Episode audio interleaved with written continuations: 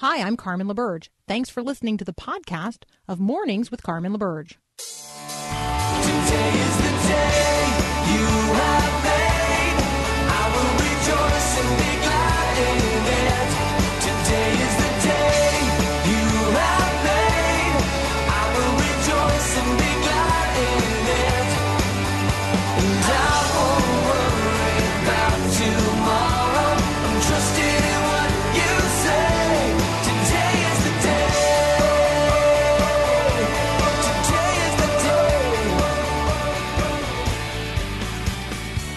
Good morning. Today is the day the Lord has made. We are rejoicing. We are glad in it. Um, we recognize that the world is aflame with all kinds of uh, consequences of the fall of man, but we are people who recognize we live in gospel universe. We live in the midst of God's unfolding redemptive plan, and so we're going to rejoice in the midst of it, even if in the current moment you are experiencing um, there's darkness, there's doubt, there's uh, there are reasons to to feel other than joyful.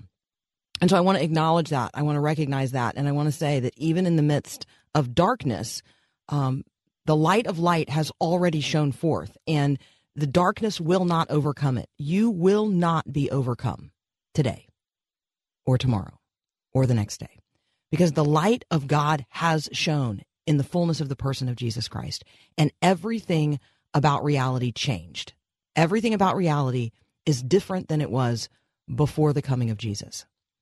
And so, if you are tempted to believe today in the darkness, um, I, I just want to invite you to turn toward the light. All you have to do is just turn ever so slightly. I don't know about you. I can't sleep when there's a light on. Like I like, especially like a tiny little light in over in the corner, like an indicator light on something. I have to actually like put something over it or in front of it.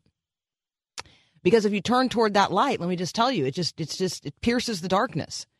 Well, Jesus isn't like a tiny little light indicator light in the corner. He is the very light of life uh, and the light of our salvation. So let me just encourage you in that this morning. Um, you're going to hear a lot of chatter today about this New York Times issue and the release of this book. There's a book releasing today entitled The Education of Brett Kavanaugh. Um, the New York Times, argu- arguably the most influential newspaper in the nation, has already issued a pair of corrections related to the article that it posted. Uh, that article appeared on the, you know, what has traditionally been understood as the opinion page of the publication. The challenge is people no longer separate opinion from uh, straight up news journalism. We read opinion and commentary and analysis and news as if it is all news. And I think that one of the things that we have to talk about is the, the changing definition in the culture of the term journalism. And so um, I don't have time until the end of the second hour to really delve deeply into this, but I'm just letting you know I will be offering commentary today. That would be me offering my commentary, my opinion that is, you know, that is filtered through a Christian biblical worldview where the truth matters and the truth matters, frankly, more than anything else. Uh, and knowing the truth matters and being a purveyor of the truth matters. Uh, and so I'm going to talk about journalism. I'm going to talk about how uh, our experience of that term and the purveyors of uh, of journalism, journalistic outlets like the New York Times, how that has changed over time. Um, and I'm going to hone in on the conversation about opinion, opinion pieces, opinion journalism, um, and whether or not you can even have those two words like yeah, meaningfully in the same sentence. So um, stick around, or if you can't stick around for the full two hours of today's program, that's what I'm going to talk about in the final uh, in the final segment of the show. Uh, and if you already know in advance you're going to miss it, then go grab the podcast later today at myfaithradio.com. Next up, my friend Drew Griffin. He and I are going to talk about some international headlines, and we're also going to talk about the changing shape of uh, culture engagement for Christians here in the United States today. That's up next on Mornings with Carmen.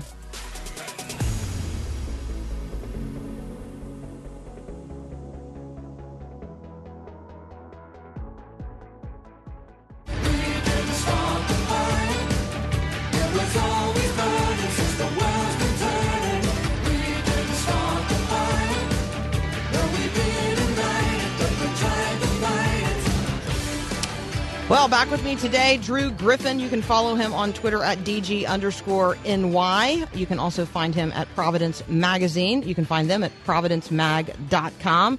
Drew, welcome back. Hey, good morning, Carmen. How are you? Good morning. Um, you know me. I'm hopeful. I'm uh, I'm skeptical. I'm I'm all the things I always am. How are you, man? I'm, I'm those things as well, so it's good. It's good to hear from you. It's great to talk with you today. Let's um uh, if we can, let's start with Iran and Saudi Arabia. Um, what's you know perspective on that situation? Sure. So uh, over this weekend, uh, there was a strike on Saudi uh, oil facilities there uh, in the Kingdom of Saudi Arabia that um, destroyed about um, 50% of their capacity to refine oil. Uh, Saudi Arabia produces about 12% of uh, the world's oil, so they're a major uh, oil producer. Uh, these strikes uh, knocked out about half of that um, ability, and uh, so this is a major disruption in, in oil flow. Uh, and then a number of people began to kind of take credit. It was a kind of a surprise attack. The first group that took credit was um, from Yemen. Uh, the Houthi rebels, uh, Yemen is engaged in a civil war, which we've talked about, I think, in, in previous uh, episodes between uh, Houthi rebels in the north and then the Kingdom uh, of Yemen. And so Saudi Arabia has backed the, uh, the official government in Yemen.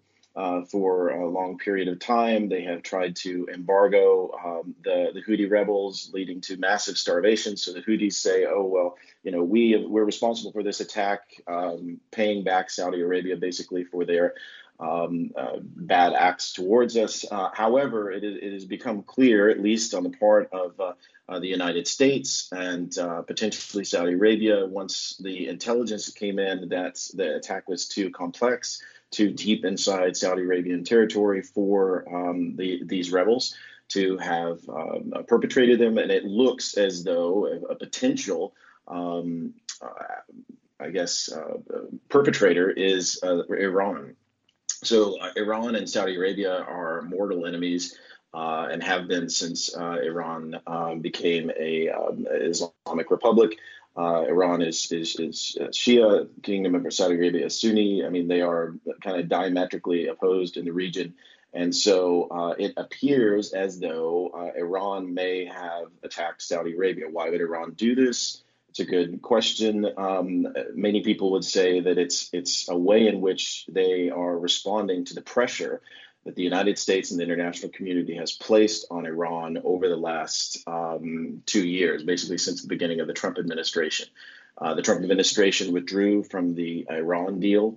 Uh, we talked about that in previous uh, shows. They've imposed sanctions on uh, Iran, which has pressured Iran. And Iran has, over the last six months or so, began to kind of act out a little bit in response to those sanctions and in response to the U.S. Um, uh, treatment of them. And they have uh, seized some oil tankers, some international uh, flag oil tankers. They have uh, kind of rattled their sabers about potentially closing the Strait of Hormuz, which is a major um, uh, shipping strait there. Um, uh, in um, uh, the, the, Gulf area. And so uh, this may be just another um, uh, saber rattling and, and, and, on the part of Iran and just saying, hey, look, you know, we can't strike the United States. That's obviously too um, too frightening, but maybe we can strike Saudi Arabia just to show the extent to which, you know, if, if you don't let let up on us, if you don't kind of reduce the sanctions, if you don't uh, begin to engage us diplomatically again, you know, we could destroy all of the kingdom's, uh, Saudi Arabia's ability to produce oil. Um, so it's extremely tense. This is something that is um, that is it's a dangerous situation. Uh, you've got two powers uh, that very easily um, this could escalate into a regional war. Well, and a regional war between Saudi Arabia and Iran would be you know, just catastrophic, not only for the people of the region, but you know, just globally. The, we're talking about you know we're talking about massive uh, nations. We're not talking about small you know small countries. We're talking about uh, nations who have proxy wars, and that's really what's going on in Yemen as well. I was also interested in um, this news out of Saudi Arabia, um, reported by the uh, Associated Press, that there have been a number of interesting delegations from the United States meeting with the Saudi Crown Prince uh, Mohammed bin Salman, and one of those delegations was from uh, from Congress, but one of those delegations was uh, a second group of I mean, I don't know if I even call them high profile evangelical leaders anymore. I don't even know what that term, I, in fact, you and I are going to talk about that after the break. What, what does that even mean anymore? But we've got um, reporting that U.S. evangelicals have been having, you know, these sit down meetings with the Saudi crown prince. And part of that conversation is about uh, the, the humanitarian desperation in Yemen and how we can uh, relieve the suffering of the people there. But another part of that conversation is, you know, how might the Saudis be more open to sort of, you know, positive coexistence with evangelical Christians in the region? That's really, you know, those are some stunning developments in terms of conversation. Well, I think there are a number of things uh, happening in that. Uh, this is the second time that a, a large group of prominent evangelicals um, uh, leaders these are these would be uh, seminary entity heads. These would be the heads of, of Christian radio stations and and I didn't go. I think we should. I think we should. I think we should tell people I did not go. Yes, yeah. you're you're calling. Uh, you're not calling from Saudi Arabia right now. Yeah, right. Um, so uh, that there are a, a number. This is the second time that a large group of evangelical leaders, and and this is in part, I think, you know, many times the the group, evangelical groups that are going have their own agendas to press, right? The uh, greater uh, push for Christian uh, pluralism and acceptance in the region, um, the humanitarian um, issue in Yemen, like you mentioned. Uh, but this is also, I think it's important to to realize a, a calculated effort on the part of the Kingdom of Saudi Arabia uh, to, I think, uh, wine, dine, and influence. I guess if these are Baptists, it wouldn't be wine; it would be, uh, you know, um, you know, grape juice and dine. Um, the uh, the largest and most influential uh, group of supporters of President Trump. Uh, so this is a, I think, that, you know, there is a uh, we have to recognize that evangelicals, uh, you know, largely support President Trump. Many of these leaders are on um, President Trump's Evangelical Advisory Council, which is kind of an unofficial group of people that advise the president on religious and, and, and Christian issues.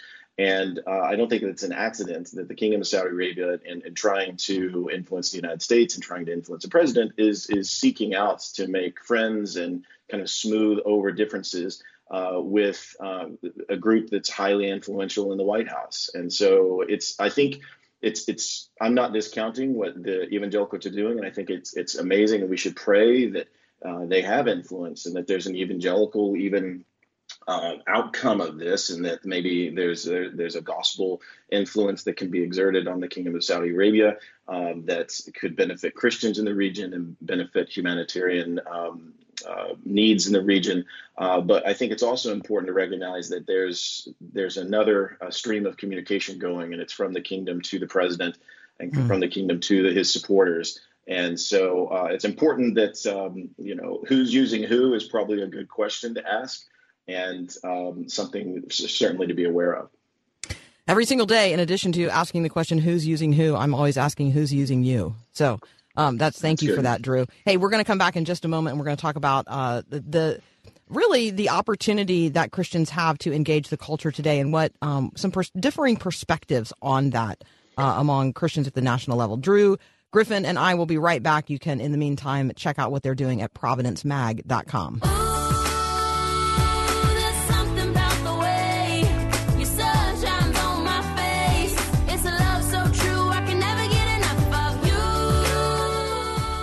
Welcome back. I am talking with Drew Griffin from Providence Magazine. You can find them at providencemag.com. If you go to providencemag.com, one of the things you're definitely going to want to check out is episode 42 of the podcast that is posted there. Does the podcast have a name?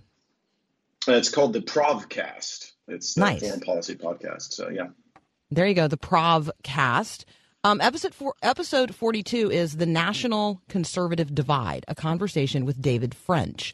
Now, David French is a name that lots of our listeners will um, will recognize. They have certainly read what David has written. They have uh, they have heard him quoted in many places. You had the opportunity, Drew, to actually sit down with him um, and talk about the debate that he recently had um, with another uh, conservative voice in America. So let's just talk about the conversation that you had about the conversation that he had as a as a way of just you know sort of unpacking the larger conversation among conservatives in America today. Sure. There's a, a divide, I guess, that's uh, beginning to kind of form uh, amongst uh, conservatives. There's uh, there are a couple camps that are beginning to form, and uh, David French is definitely in, in one, and uh, the other camp, I guess, is is led or the, one of the biggest articulators of it is a guy named Sohrab Ahmari. Uh, Rob is a um, editor at the uh, New, New York Post, formerly of Commentary Magazine. And um, Rob wrote a uh, op-ed earlier this year uh, in which he kind of decried something that um, is is definitely sad uh, in our culture, but he decried a specific event uh, in California at a public library that hosts something called Drag Queen Story Hour.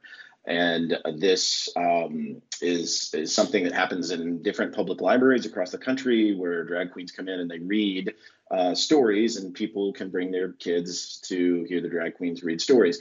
And this incensed Ahmari, um, and he just he feels that this is uh, just horrible. It's uh, indicative of a really corrupt and and and uh, um, uh, liberal culture. And so his complaint is that something should be done, right? That we we shouldn't allow uh, drag queens to be in libraries. We shouldn't allow uh, this kind of influence uh, to be uh, peddled on the part of our kids, and that the failure of, of our society to allow this is is really rooted in the fact that um, there's enough freedom out there, there's enough uh, ability for um, liberal and secular groups to basically um, uh, take hold of public spaces and, and kind of say whatever they want. And so um, he has begun to say, you know, look, the government shouldn't be neutral. Um, it should be ordered towards the uh, the greatest common good. And so, uh, you know, there's a liberal, uh, I mean, there's a moral strategy there behind that, and that the government should uh, kind of, if need be, impose that morality for the greater common good of culture. Um, on the opposite side of that, in, in some sense, is um, uh, David French and a number of other conservatives, uh, probably yours truly, um, that that would say, look, um, freedom often causes conflict. You know, one of the things about our country is that there's you know, 300 million people that we have um, uh, a lot of freedom. You can say what you want, you can believe what you want, you can do what you want, and oftentimes that means there are going to be people out there that do things that we might view as unchristian, do things that we might view as un, un, unseemly, um, and some things we may even think are, are outright morally wrong. Um, but the, the same freedom under which they are, are, sheltering themselves to, to do these things that we might not approve of is the freedom that also extends over us, that allows us to, um, to say what we want, to organize in schools, uh, to use our libraries for meetings and to host our own story hours if we wanted. That there's a, a viewpoint neutrality that the government has that says, look, in, in public spaces, um, you know, the government's going to view, have all, you know, a, a, neutral position towards viewpoints. If you're a drag queen, if you're a Christian, whatever, you can host something at a library if you can get it organized or whatever and uh, protecting that um, small L liberal kind of classical Western liberalism, protecting that uh, and protecting that pluralism is in essence really protecting us, protecting Christians.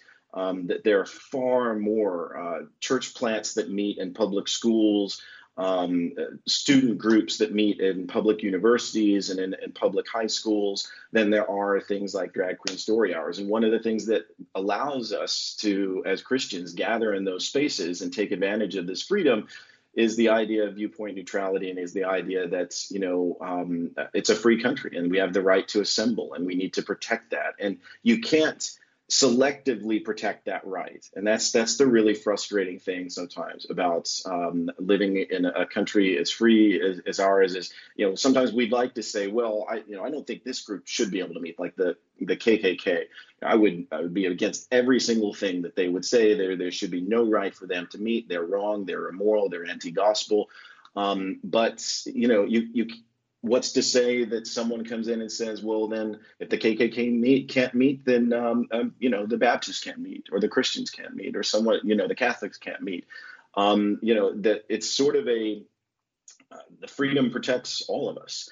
And the free speech protects all of us. So we have to advocate sometimes for the protection of speech and the protection of even activity that we might find morally reprehensible. And I think it's it's the beauty of America is that we have this space created for us by God where we are free, where we can uh, preach what we want, say what we want, gather when we want.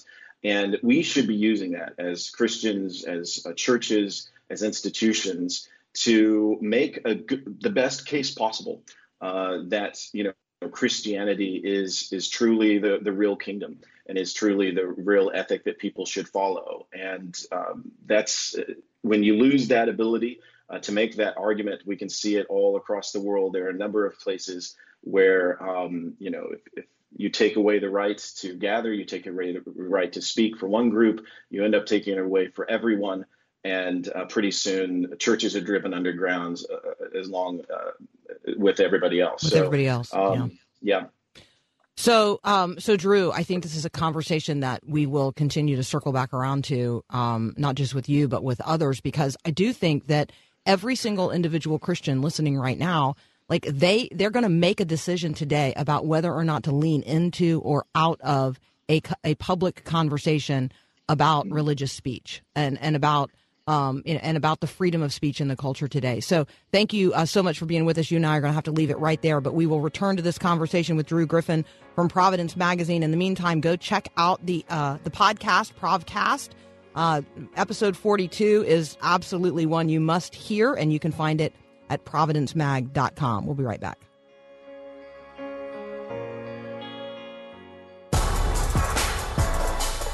All right, I'm going to pause right here for just a moment and respond to uh, a listener on our text line.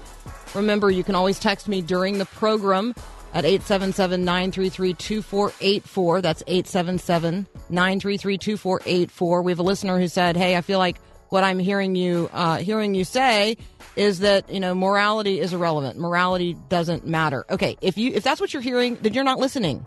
All right, and I don't I, I don't often just just sort of strike out like that. But if that's what you're hearing, if you are hearing me, if you think you're hearing me say morality is irrelevant, then you're not listening. Um, and so if you've been listening uh, very long at all, then you know that's not what I'm saying. That's not what Drew Griffin is saying. That's certainly not what David French is saying. Um, and so uh, please let's not strike out at one another as Christians who are seeking to figure out how uh, with the compelling gospel of Jesus Christ, we're going to engage in the current cultural moment. If you're if you're just going to lash out at one another, that's not going to work. And so we've got to figure out how do we engage the cultural conversation of our day, not how did they get to do it 500 years ago or how did they get to do it 100 years ago? How are we going to do it today? Today is actually the day God deigned for you and I to be alive. This is our day. This is the day He has given us. And so today's the day that you and I, as Christians, press the mind of Christ into the culture of which we are a part. If we don't like the fruit that is being produced in the culture of our day, then we've got to get out there and till the soil. We've got to get out there and we got to replant the seed of the Word of God in our culture. We got to get out there with the Spirit of Christ and press in, not lean away and not castigate the culture for producing fruit that it is by its own nature producing. So, um, all right, I know. There you go. Thank you for jumping into the conversation. You know, I love that. Um, but let's but let's honestly listen to one another. Um, and and let's really strive to hear what one another is saying. Okay, Judy Douglass is up next, and she is a beautiful friend in Christ. She is a sister in Christ. Uh, if you're not already, um, if you don't already know her, um, she she's married to somebody you know who is sort of famous in Christendom. But Judy is uh, a rock star in Christendom just on her own. Um, she is uh, she is the wife of Steve Douglass, the president of Cru Global. You might know them as Campus Crusade for Christ. Uh, she has been partnering with Steve in leading Cru for many years. She also serves as the director of women's resources for Cru. She she blogs regularly and she is the host of Prayer for Prodigals. It's an online community for those who love someone who is making destructive choices. And um, and so Judy offers up to us now a book that is in this uh, in the vein of this ministry of prayer for prodigals, which is uh, again you can find prayer for prodigals. Uh, there's a Facebook group you can actually just jump in and join. Um, but the book is When You Love a Prodigal 90 Days of Grace for the Wilderness. And that conversation is up next. I must confess, I am one of the millions of Americans who have tried a fad diet. I got hooked by the promises in the ad lose 20 pounds in two weeks. You can eat chocolate cake, no need to exercise. Hi, I'm Callie Breeze with Thrivent, helping you be wise and thrive. If only it were that easy to lose weight and keep it off. You know, money and finances can be a lot like diets. It's really tempting to think there's a magic investment or a real estate deal that will set you up for life, but it rarely works out that way. What does work is this a realistic plan, one that is aligned with your faith and balances spending, saving, and giving. Just start by asking yourself a few simple questions What are my needs? What is my enough? And what does God want me to do with the gifts He's given me?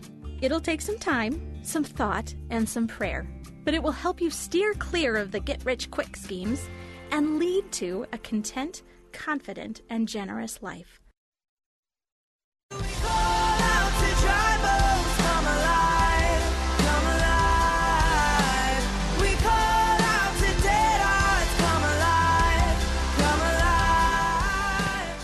Judy Douglass is a sister in Christ. She is a wife, uh, a mom, a ministry leader. She is an author. She's here today to talk with us about the book, When You Love a Prodigal 90 Days of Grace for the Wilderness. You'll want to check out the companion website, prayerforprodigals.com.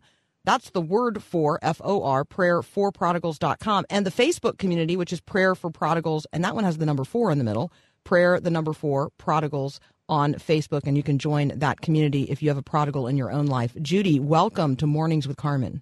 Oh, Carmen, what a delight. I was It's- thrilled to get to talk with you. Yeah, it is such a delight. You know, I love you. Um, you know, I I love what you and Steve do uh, in the ministry of Cru. Um, this is actually a part of your story that um, you know. I think that those who are close know, but many would would have no uh, indication of. And so, let's just start with the prodigal in your own life. Um, who is Josh? Who is Josh? He is a boy, a man now, a boy God sent to us when he was almost 10. Said, I'm sending you a gift. And he sent us this boy. He'd been taken from his drug addict, alcoholic mom, and um, grown up for most of those early years in a lot of hard things, a lot of hard places, danger, uh, neglect, even some abuse. And um, God said, He's yours now.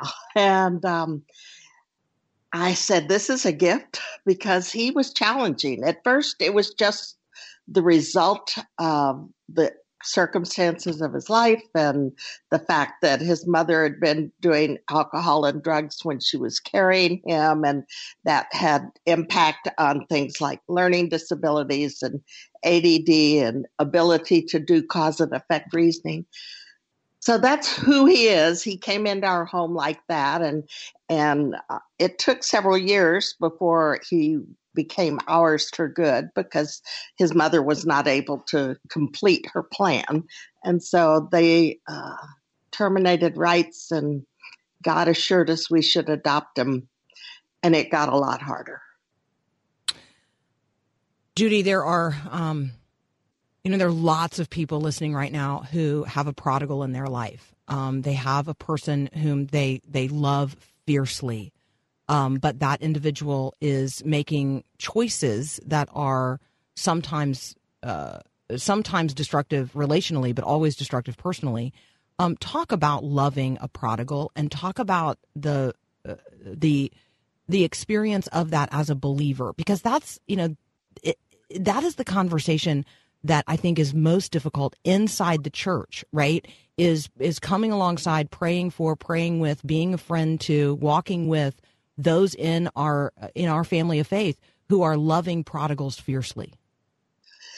Uh, it, it is a calling. It is a real gift from God to be called to, to love a prodigal because then we get a, a much bigger picture of God's love for us um, because we're all prodigals. We're all wandering away in some time or other, some way or other. And so uh, I consider our son an incredible gift because of what I learned about uh, trusting God and, and loving God's love for me first, and then that love flowing through me uh, to our son, whom who didn't make it easy for many years, like 15 years of a lot of bad choices. One of the most important things during that time was a friend who came alongside me.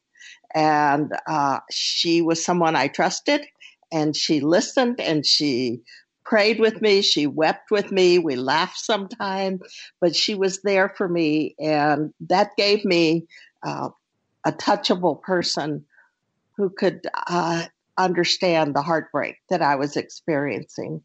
And I'm so grateful for her. But surely the one who comes alongside us, all of us, the most is the Lord. And that's when I claim wonderful things like the names of God that assure us that He is with us always.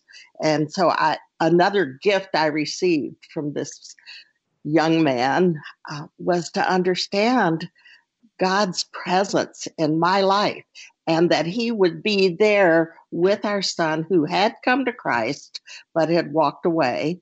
Um, and it's just been mm, really a very tender thing to keep loving our son because God has loved me so well. And so his love would flow through me to our son and make it possible to not just say, you know, go go do what you want to do. I'm done. Uh, couldn't do that.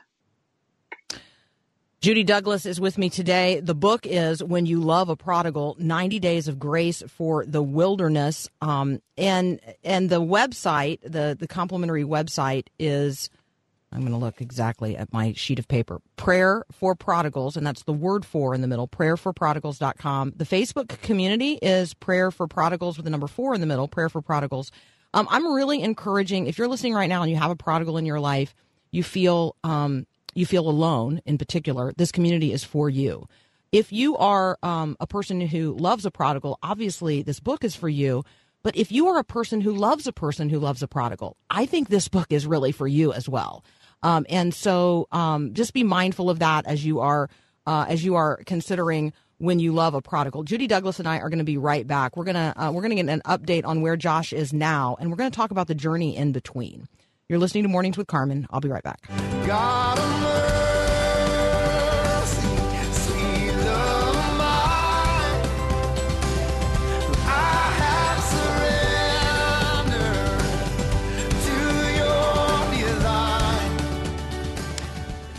I'm talking with Judy Douglass uh, about her book, When You Love a Prodigal 90 Days of Grace for the Wilderness. Um, Judy, thank you um, again for this conversation. Thank you for your ongoing ministry um, with Cru. And thank you for the way in which you are not only offering up your story, but shepherding others who love prodigals through the online community, both on Facebook and at prayerforprodigals.com. Um, let's let's do this. Um, tell people and it's not the end of the story, but tell people the current status of the story. Uh, how is Josh now? Um, and and then talk about you know from from ten to today, like that that is a long journey. Uh, and so let's I'm just going to let you unpack that. Okay. Well, right now, Josh is has turned from being one of the most creative work avoiders I've ever seen, uh, being one of the hardest working people I've ever seen. He and his wife live on a little farm. They both hold down jobs. They have two children, and Josh gets up early and he does all the farm chores, and she has to leave early for her job. And um, then he goes to his job and works at a labor job, and then he comes home and does all the farm chores, and usually makes dinner, uh, at least grills because she's been ill with Lyme disease and Mm. uh, is on a special diet. But he works so hard and he's so responsible. But you know, he still has the challenges that come from the addictions that he's had and the choices that he's made in the past. And so life is is rarely easy. He's happy, uh, but at the same time, there's always some things that push on him. Uh, and uh, he's he's a good man now, and I loved him then, and I love him now, and I'm so proud of him. He's so thrilled about this book because it is like a ministry that he is able to have to uh, encourage and help others, families who were in the same boat that we were in.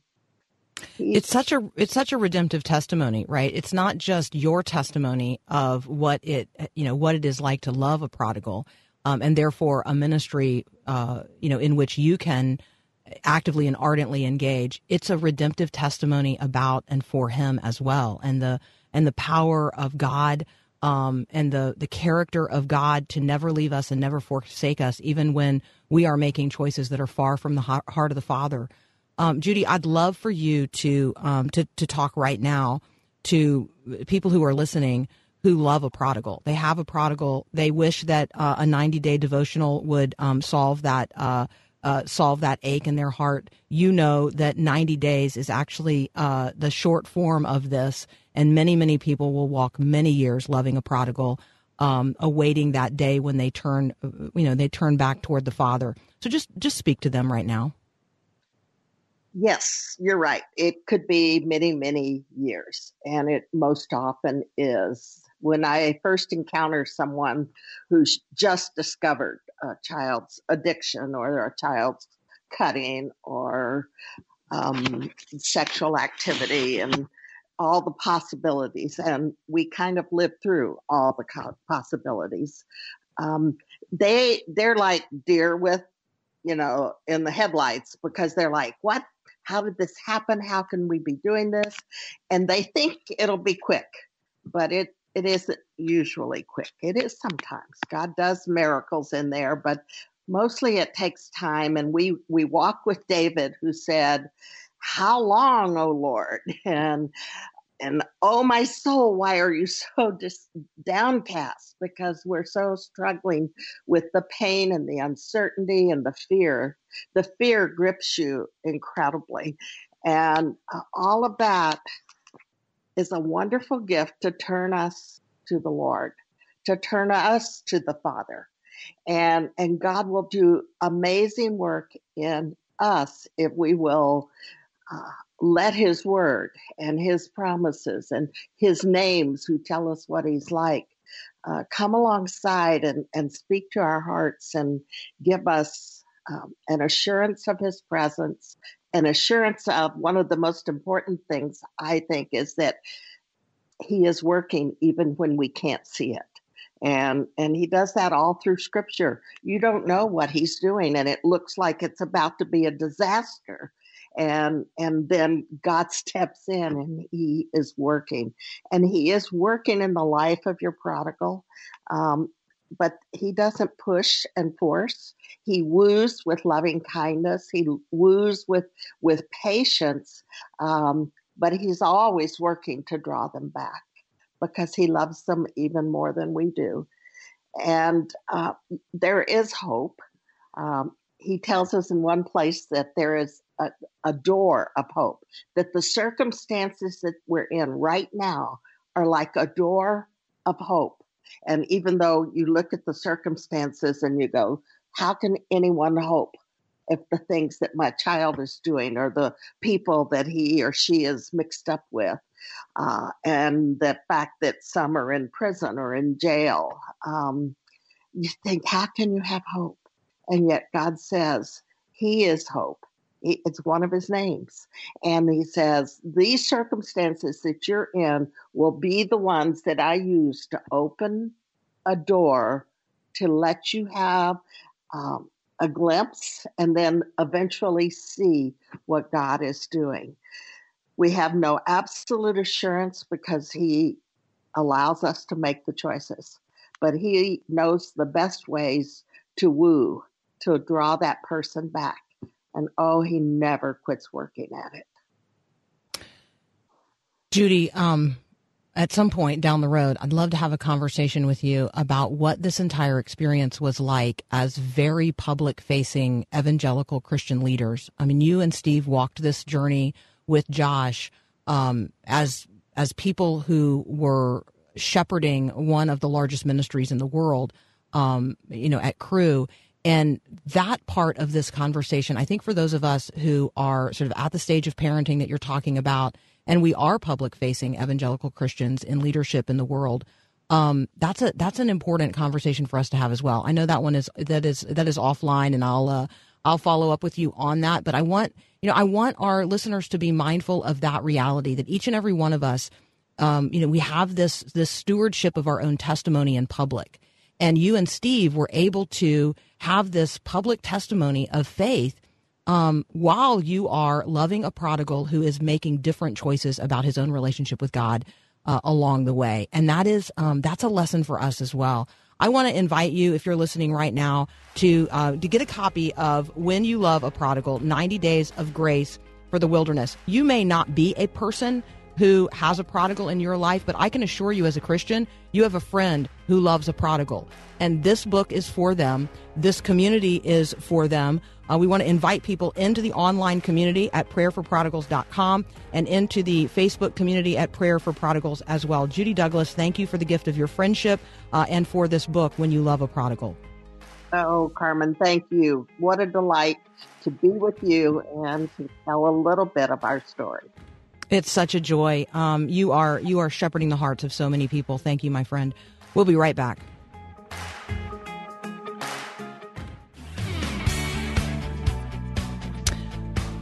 Okay, so um, I've got. Oh, I don't have time. I, I have this lost sheep story that I totally, absolutely want to share with you. Um, I live in. Uh, I live just outside of Bellevue, Tennessee.